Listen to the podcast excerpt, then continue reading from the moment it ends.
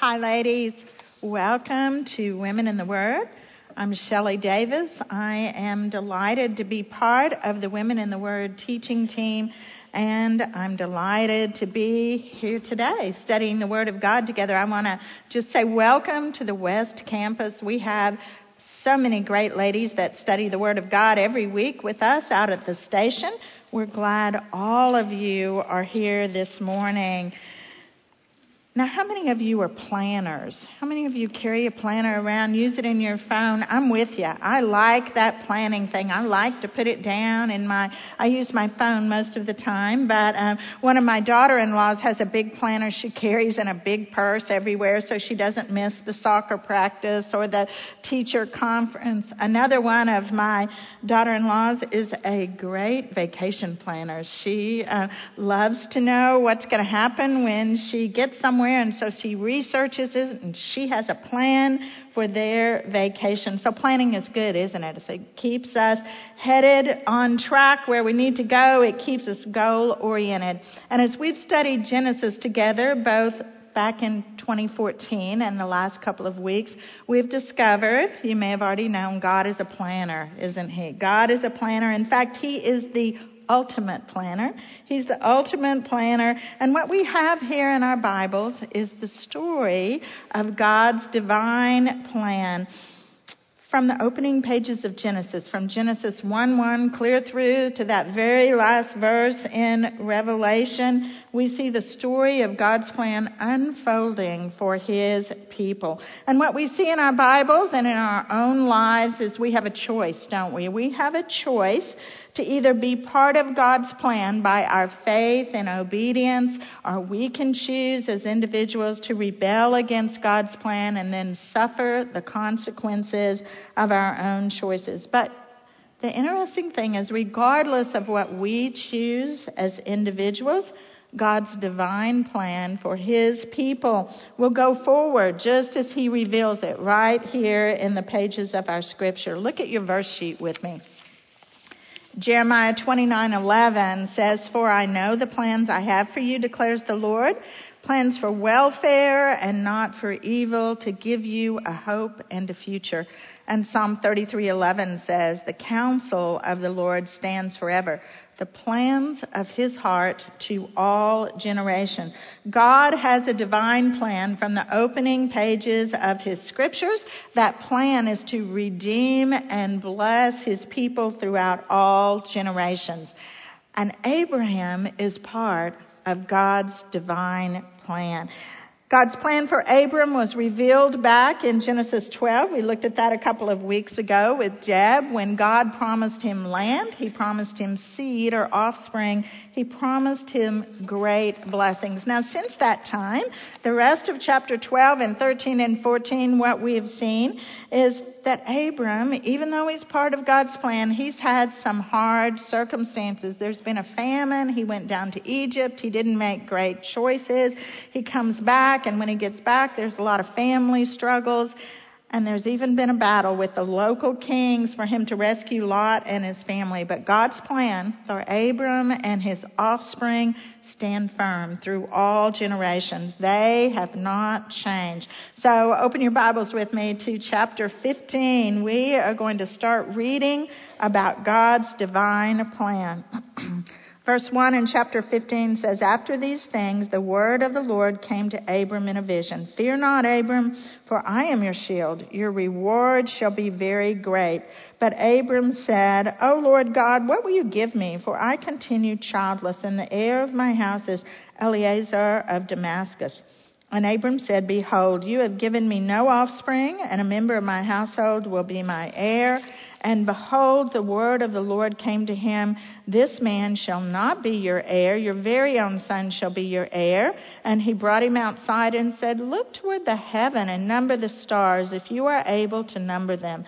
And then he said to him, So shall your offspring be. And he believed the Lord, and it was counted to him as righteousness. So, following Abram's rescue of Lot and his blessing from Melchizedek that we talked about in Lynn's great lesson last week, God speaks to Abram directly in a vision here.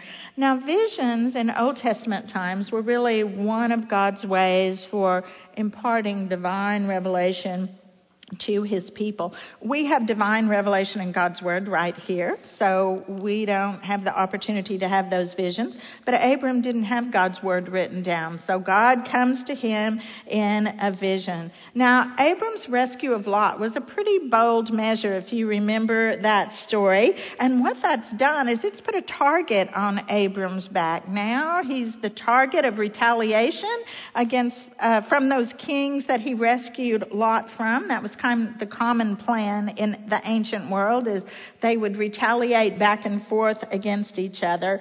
Um, so God begins his conversation here with Abram uh, about his divine plan for Abram by really giving him some great reassurance here. He says, Abram, I'm your shield. I've got your back. You don't have to uh, uh, stay up at night like Helene's great praise and um, worry about what's going to happen to you. I am here. Now he tells him in verse 1 not only does he have his back against all circumstances, but he has a great reward for him. If you think back to last week, you know that Abram refused the king of Sodom's reward.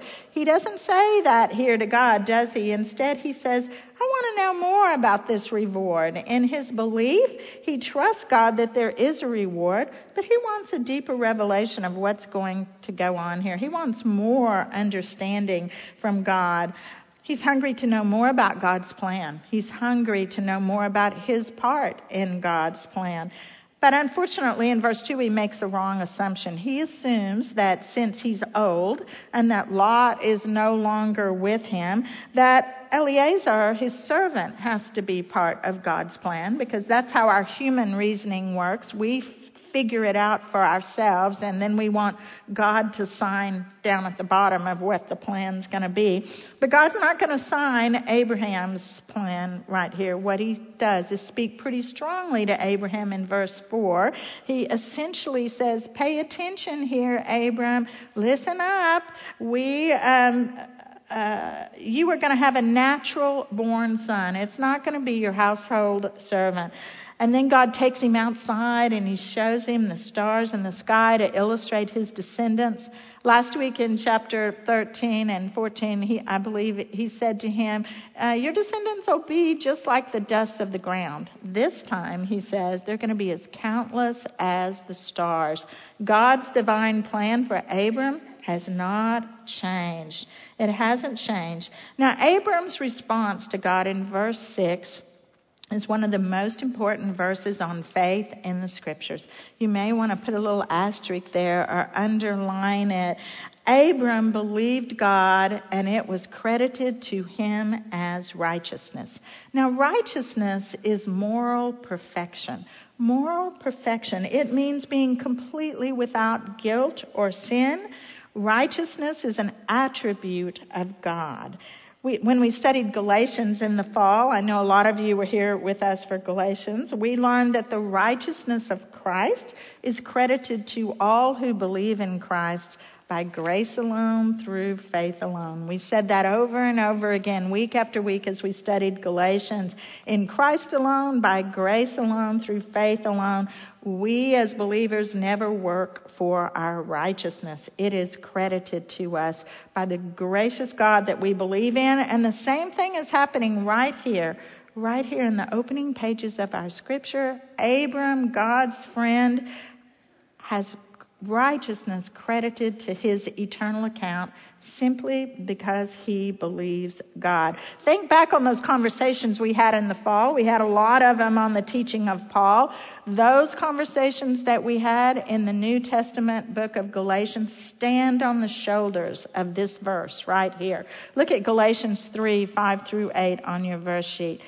Does he who supplies the Spirit to you and works miracles among you do so by works of the law or by hearing with faith? Just as Abraham, believed God and it was counted to him as righteousness, Know then that it is those of faith who are the sons of Abraham, and the scripture foreseeing that God would justify the Gentiles by faith, preached the gospel beforehand to Abraham, saying, In you shall all nations be blessed. Abraham has done nothing to deserve God's righteousness that he gets here, credited to his eternal account, except take God at his word. Now, this verse um, is right here in chapter 15, and it may be a little bit confusing because we think, okay, we've been talking about Abram all this time, and now finally, right here, he believes God. Moses, who wrote Genesis, put this verse right here in chapter 15 because of what we're going to talk about next. But really, Abram believes God back in the Ur of the Chaldeans, doesn't he? It's then that his belief in God comes to fruition. He takes God at his word, and what does he do? He leaves Ur of the Chaldeans with his family, and he travels all the way with um, uh, God to Canaan. Last week, Lynn showed us a great picture of um, the t- tree at Shechem, I believe, where he built an altar.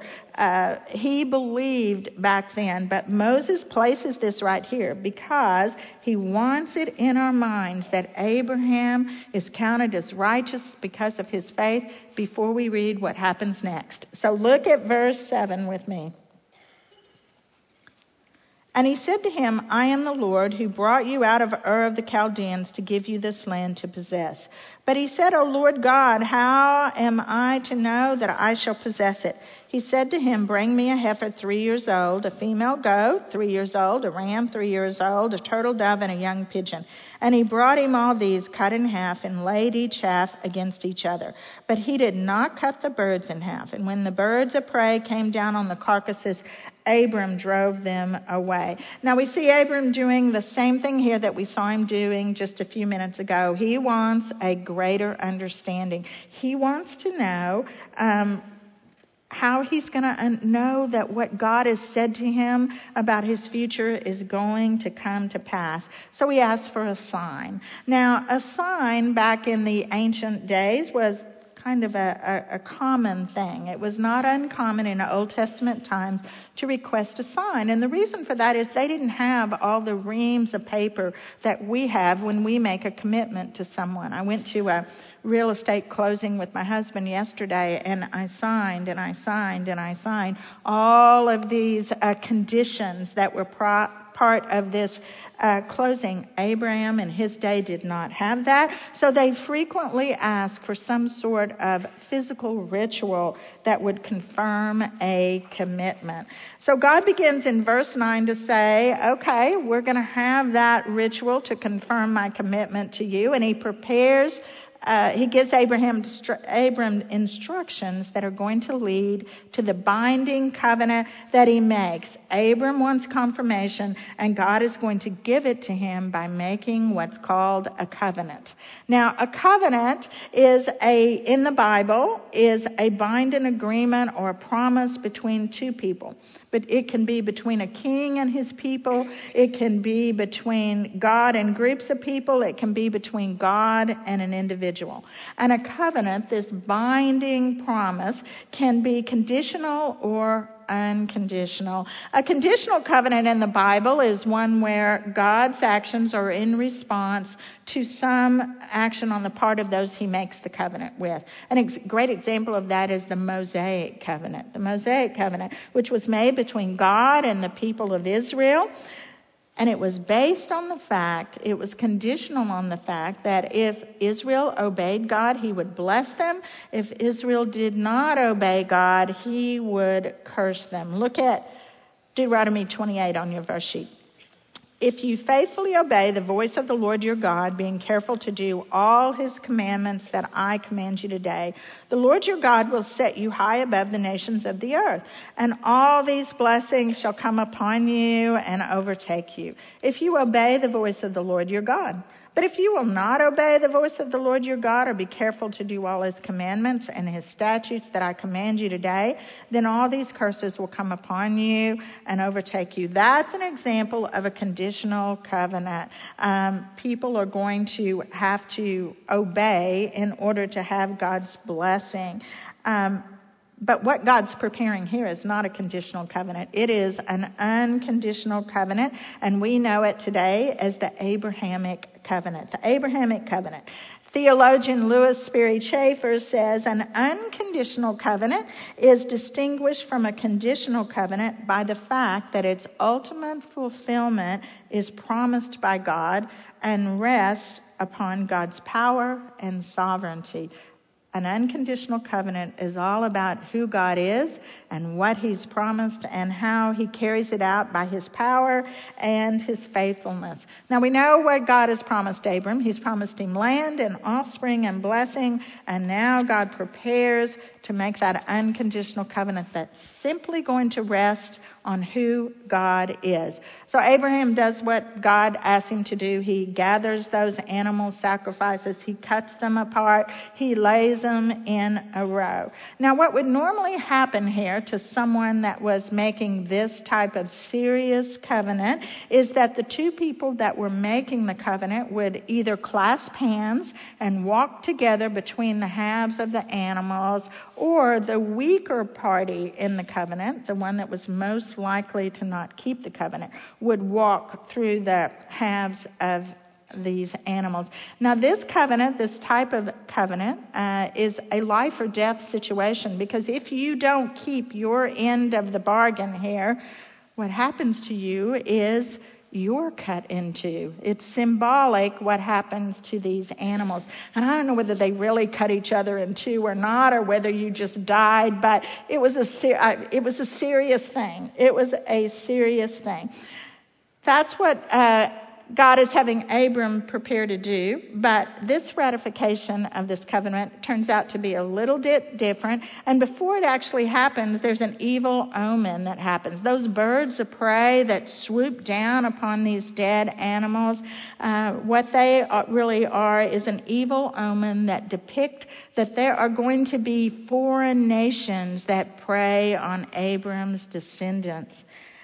Now, verse 12 that we didn't read tell us, tells us that Abram falls into a deep sleep. He falls into a deep sleep after he drives away the birds of prey, um, knowing that that's an evil omen. And then God prophesies to him after he falls into that deep sleep. And he, he really tells him, you know, Israel's future, which I'm guaranteeing here is not going to be without hardship and suffering. There's going to be a period of time when your descendants are going to be in captivity for 400 years. And of course, we know in hindsight that it all comes true, doesn't it? We know that Israel is in captivity in Egypt for 400 years and that this captivity ends exactly how God prophesies it right here in verses 12 through 16. We know that God ends up judging the nation of Egypt for holding Israel captive and we know that uh, Abram's offspring do return to the land that God has promised them. But um, look at verse 17 with me and we're going to see um, the unusual part of this covenant that uh, God completes here with Abram. Verse 17 says, When the sun had gone down and it was dark, behold, a smoking firepot and a flaming torch passed between these pieces. On that day, the Lord made a covenant with Abraham, saying, To your offspring I give this land from the river of Egypt to the great river, the river Euphrates, and the land of the Kenites and all these other ites right here. God reveals himself right here as he's making this covenant with Abram. He reveals himself in the image of a smoking firepot and a flaming torch. That's a little bit reminiscent of how he leads them out of Egypt across the wilderness, isn't it? And a pillar of fire and a cloud of smoke. And the fire here represents the holiness of the Lord. The holiness of the Lord. It also represents that he has a white hot zeal for fulfilling his promises to Abraham through this covenant and for judging the nations that are going to oppose Abram's descendant. They've already had that evil omen that shows that there are going to be people that swoop down upon Abram's descendants, but this fire right here shows us the zeal God has for defending Abram's descendants. The God of all the universe is the one that walks alone between the severed pieces of these animals. We know that because Abram's in a sleep. He did not participate in this. He sees it in a vision, but he doesn't participate in passing through the animals. There is no one or no thing that is greater than God that he can swear by, so he swears by himself. Look at Hebrews 6:13 on your verse sheet. For when God made a promise to Abraham, since he had no one greater by whom to swear, he swore by himself, saying, Surely I will bless you and multiply you. Now, this is called the cutting of the Abrahamic covenant because of all those cut animals, and it formalizes all these promises that we've seen God make to Abram over the last chapters. And this Abrahamic covenant is a significant thing for all ages for the nation of Israel. It is a message to all generations of Abram's descendants here. And it's clear that even though Israel's future is going to have some suffering, I think it was interesting that God put that in before he cut the covenant. This isn't going to be a free ride for the nation of Israel. But even in their worst times, even when they're in captivity in Egypt, even when they go off to captivity in Babylon, they know their God has made a covenant with Abraham that stands throughout the ages that promises them a future. I gave you a, a, chart. Douglas, would you put up that chart of the Abrahamic covenant?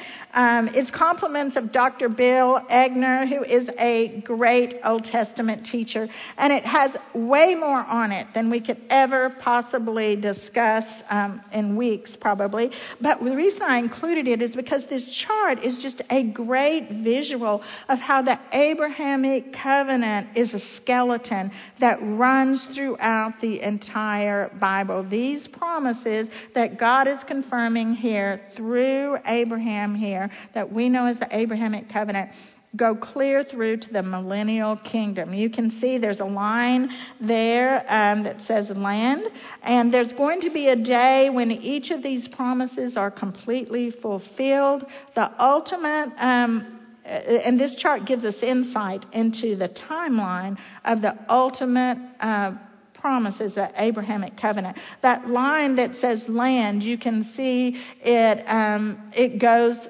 it has some dots there. It goes uh, on to the millennial kingdom. And what that tells us is that the promise of a permanent homeland that um, God is making here that fulfills the boundaries that he gives here for um, Israel clear to the Euphrates River um, is delayed beginning with that Babylonian exile in 586. It will be completely fulfilled as God intended in the millennial kingdom when Christ comes to return. That is when Israel will possess the land uh, in all of its boundaries as God intended. Um, now, if you look at the line that says seed, that is, of course, the people and the kings and the future Messiah there, that's also going to be realized in the millennial kingdom. And in the, leave it up a little bit longer, please, Douglas. Um, that's also going to be realized in the millennial kingdom. That is when Christ will come back and rule on the Davidic throne all of God's people um, that are part of the nation of Israel that have trusted in Christ in that day will be gathered into the physical land in the millennial kingdom, and Christ will rule on the Davidic throne forever. Now, the blessings of um, God that go here in the uh, Abrahamic covenant do not end. They go clear through the uh, Old Testament, the New Testament, into the millennial kingdom. Now, like I said, there's a lot on this chart that we don't have time to talk about, but I want you to know, what I really want you to know is that God's divine plan begins early in the scriptures. Here in Genesis, uh, for Abraham, God's divine plan for Abraham, and it continues until the return of Christ and the millennial kingdom. And that means for us that the Abrahamic covenant is unilateral, meaning it's for the nation of Israel. It's unconditional and it is unending. But there's more to know about Abraham's plan, so we have to keep reading. Thanks, Douglas. You can take it down now. Um, look at Genesis 16 with me. Verse 1. Now Sarai, Abram's wife, had borne him no children. She had a female Egyptian servant whose name was Hagar, and Sarah said to Abram, Behold now, the Lord has prevented me from bearing children. Go into my servant, that it may be that I shall obtain children by her. And Abram listened to the voice of Sarai. So after Abram had lived ten years in the land of Canaan, Sarai, Abram's wife, took Hagar to the Egyptian servant and gave her to Abram, her husband, as a wife. And he went into Hagar and she conceived. And when she saw that she had conceived, she looked with contempt on her mistress. And Sarah said to Abram, May the wrong be done to me be on you. I gave my servant to your embrace, and when she saw that she had conceived, she looked on me with contempt. May the Lord judge between you and me. But Abram said to Sarai, Behold, your servant is in your power. Do to her as you uh, please. And then Sarai dealt harshly with her, and she fled from her. Okay, so 10 years have passed since they have been in the land that God led them to. God has made his covenant with Abraham. We saw that um, back in chapter 15. He's assured him that he will have a natural born son. But instead of calling out, uh, but it hasn't happened yet. This has been a long, long wait for Sarah and for Abraham, but obviously it's festering in Sarah's heart. But instead of calling out to God and understand, for deeper understanding and greater revelation here, Sarah hatches her own foolish plan. She's oftentimes like I am. I decide, God must want me to make the plan here because I'm not seeing his plan. And that's what she does. She hatches her own foolish plan. She drags Abram and Hagar into it. Now, Sarah's suggestion of Abram taking Hagar as a wife so that she can claim the child was actually a common custom of the day in the ancient world they live in. But Sarah forgets one really important thing here. It was not God's plan. It may have been the culture that she lived in, but it was definitely not God's plan because God's plan was to ultimately bless and redeem the families of the world through this one family and he doesn't have to resort to polygamy to do it. He didn't pick Abram's family out and then think, oh gosh, I didn't realize Sarah was um, barren. God knew all that ahead of time. So he didn't have to resort to polygamy to accomplish that. You know, God's plan for marriage from the opening pages of Genesis, God's plan for marriage was always monogamy, always monogamy. And so the polygamy that came to be practiced in the Old Testament um, is not something he's going to draw into his plan here. Our God fulfills his plans through his sovereign power and his faithfulness, not through the sinful practices of a misguided culture. Unfortunately, we don't see Abram going for God for clarity here, do we? What we see him doing is a great parallel of what Adam did in the garden with Eve. He simply gives in to his strong-willed wife without considering, without considering the plans of God or considering the consequences of rebelling against God's plan. And Abram reaps what he sows here because we all in this room know that it would not go well with two wives and one pregnancy, would it? Um, Sarah blames Abram um, for the problem, and he gives Sarah permission to do whatever she wants and Hagar flees into the desert.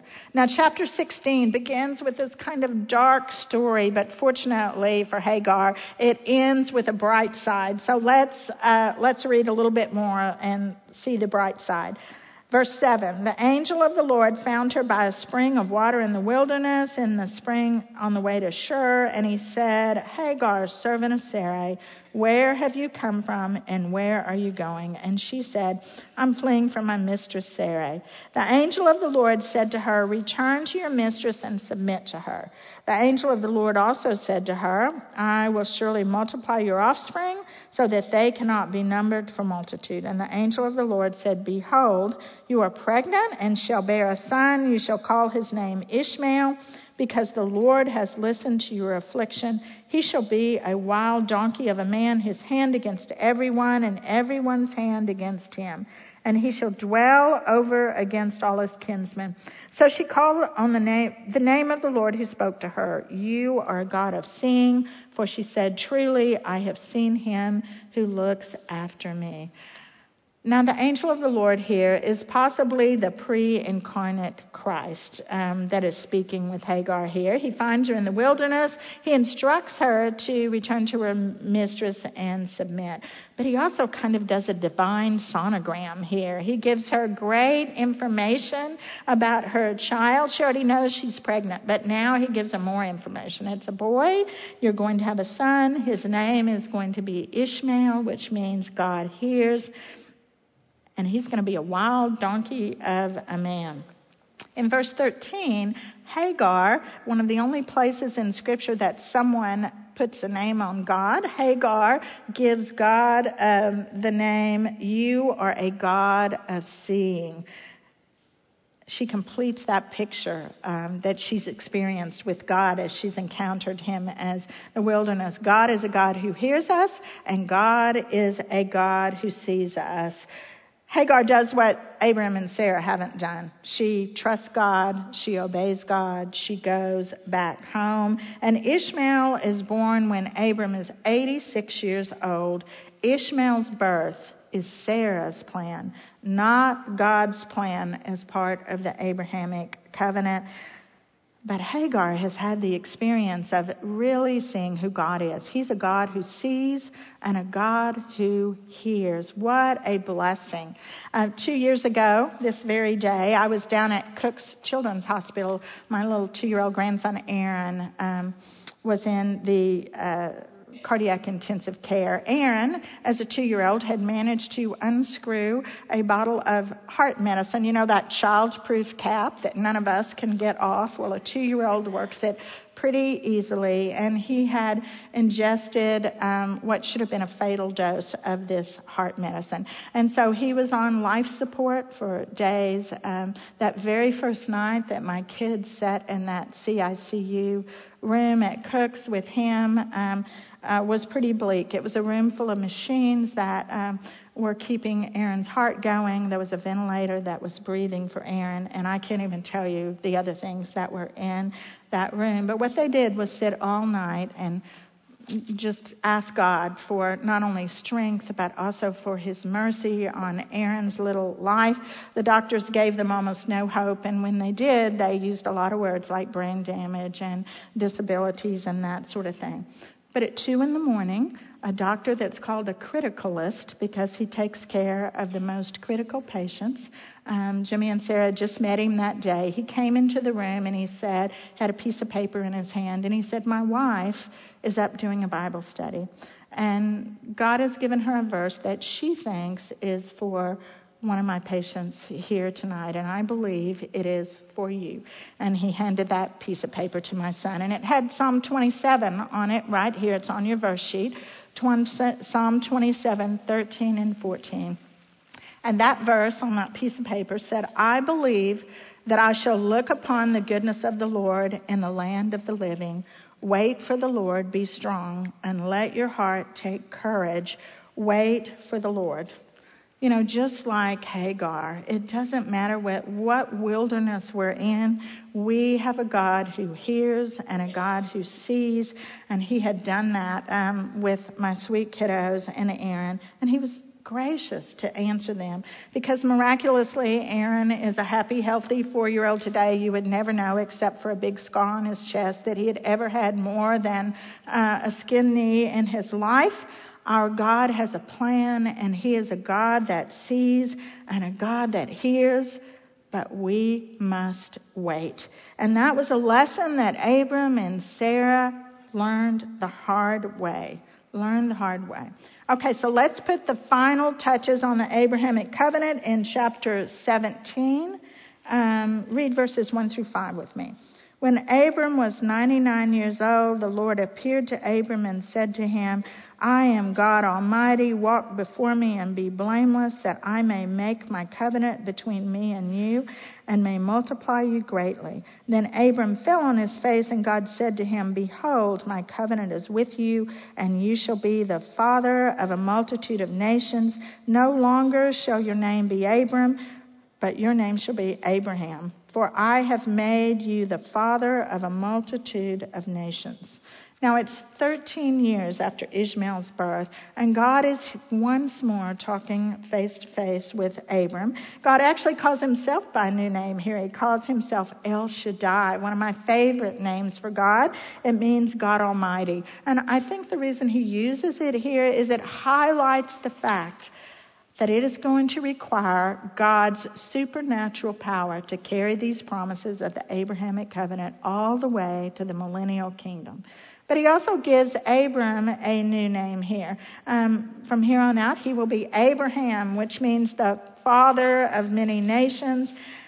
And he gives him some even more um, he expands on his promises here. In verses 6 through 8, God reveals to Abram that in addition to being the father of many nations, kings will come from him. The covenant will be everlasting, and the land Abraham possesses will be an everlasting possession of his descendants. Remember our chart?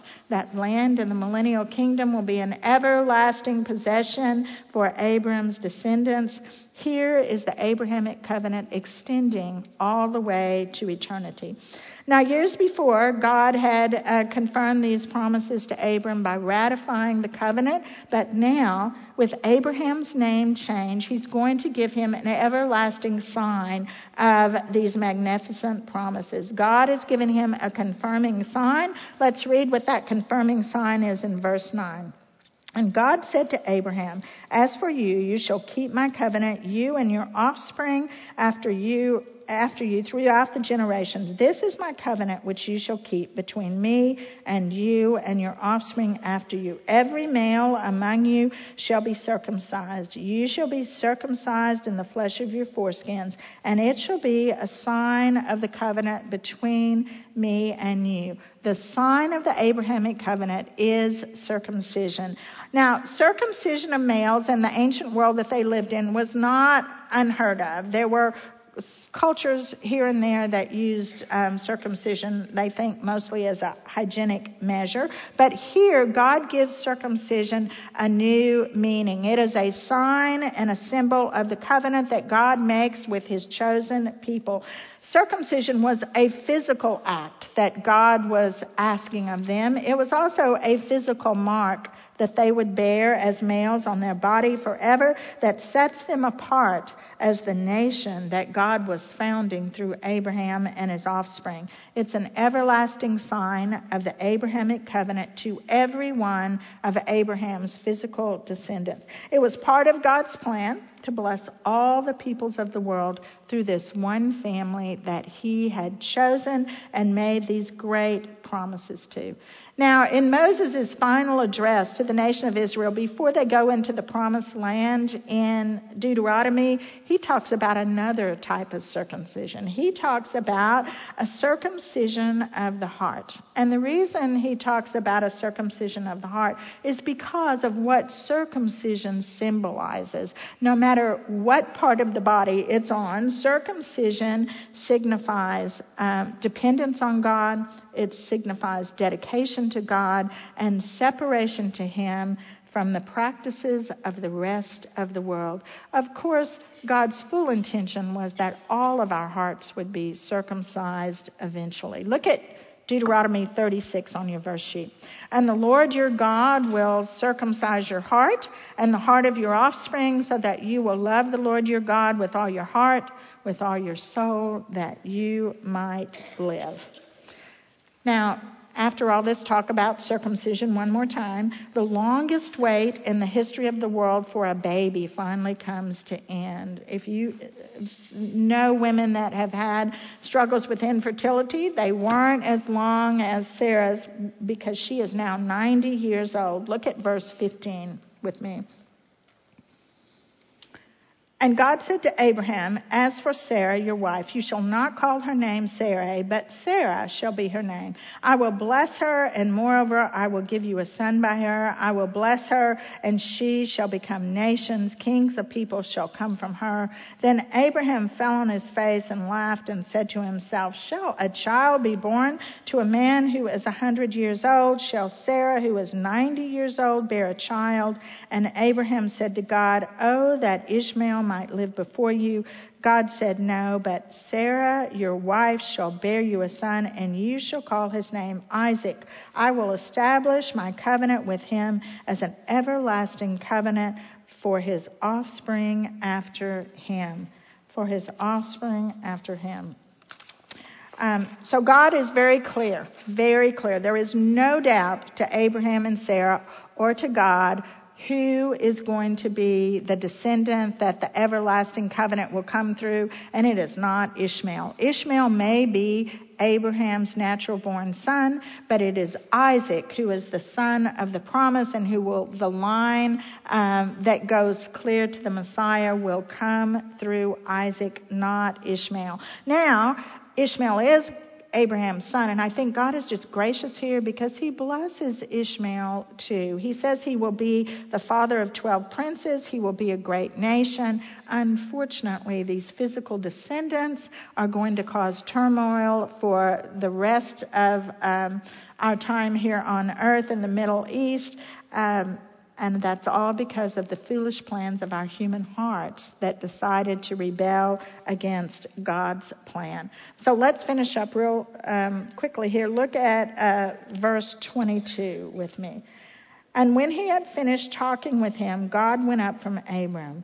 And then Abram took Ishmael his son and all those born in his house or bought with his money, every male among the men of Abram's house, and he circumcised the flesh of their foreskins that very day, as God said to him. And drop down to verse 26. And that very day, Abraham and his son Ishmael were circumcised. Abraham believes and he obeys God. And that very day, he places the sign of the Abrahamic covenant on every male of his household, including himself at age 99 and Ishmael at age 13. It was an important day. It was an important day when they put that sign of the covenant in place for the nation of Israel.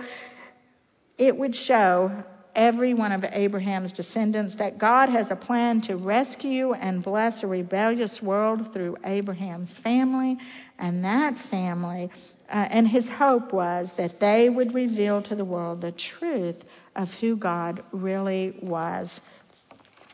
Okay, now these chapters have been so much information, so many things to take in. We haven't talked about most of it, unfortunately. But before we close, what I want you to really think about now is that Abraham and Sarah give us an incredible look about what it means to be part of God's plan, of how we can either walk along beside God and His plan or choose to rebel against God's plan. And every one of us in here as believers are part of God's divine plan.